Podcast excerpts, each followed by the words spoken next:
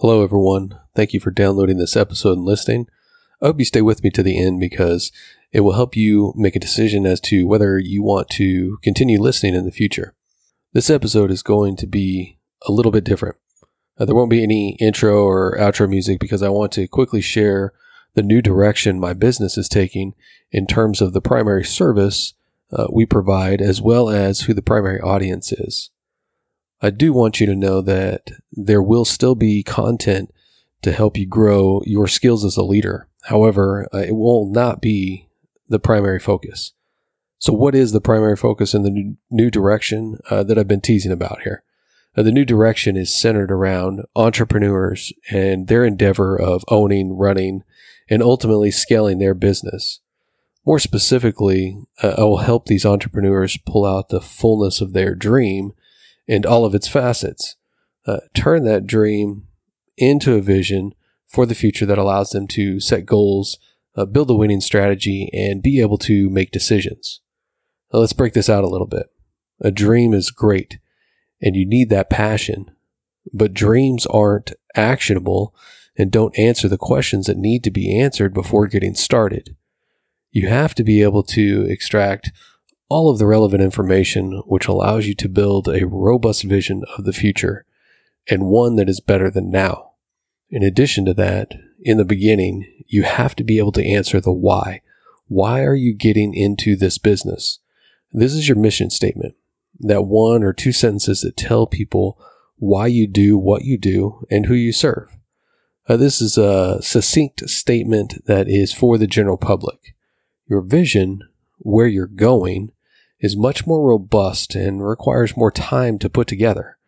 Uh, the audience for your vision is you and any employees that you have. Where you are going is not necessarily for the general public.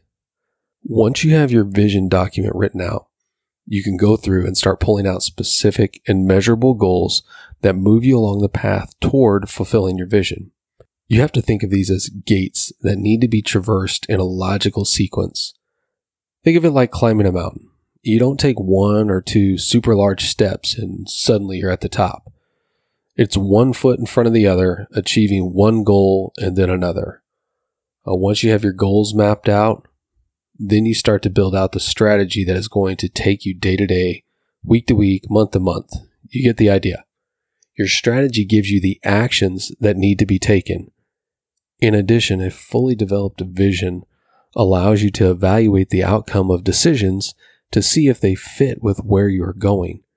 If you've listened to some of my previous episodes, I'm sure that you've heard me say before that you have to be intentional about where you're going, or you will simply drift to an undetermined destination. Uh, while some people may live their lives drifting about, and that works for some, it doesn't work for entrepreneurs. It will not work for you if you own a business. You simply have to have a robust vision that will allow you to evaluate the new opportunity that is presented to you and then ask the question Does it fit with where you're going? Is the person you are looking to hire fit with the vision you have for your team? Will you expand into that new product or service? So you can see how this document will help you make decisions. Your vision document will allow you to answer these questions you have before you make decisions. So I really hope that you are seeing the importance of having a vision as an entrepreneur. I think you can also see that the primary audience uh, for what I do is the entrepreneurs out there. Uh, whether they are just starting their business or they are wanting to scale their business, a powerful vision for the future is a necessity. Entrepreneurs are leaders. So, like I mentioned earlier, there will still be episodes that contribute to skill building of leaders, uh, regardless of what they do, who or how many they lead, or at what level it is. Uh, the last thing I want to share with you uh, is my passion behind this shift.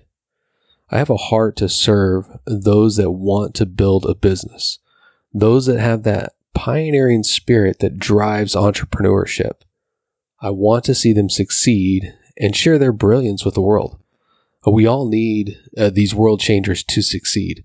We need them to share their dream. Unfortunately, what I have seen is that entrepreneurs dream, but can't always find a clear path to seeing their dream turn into a reality. Uh, that's the mission behind this podcast and the mission behind my company.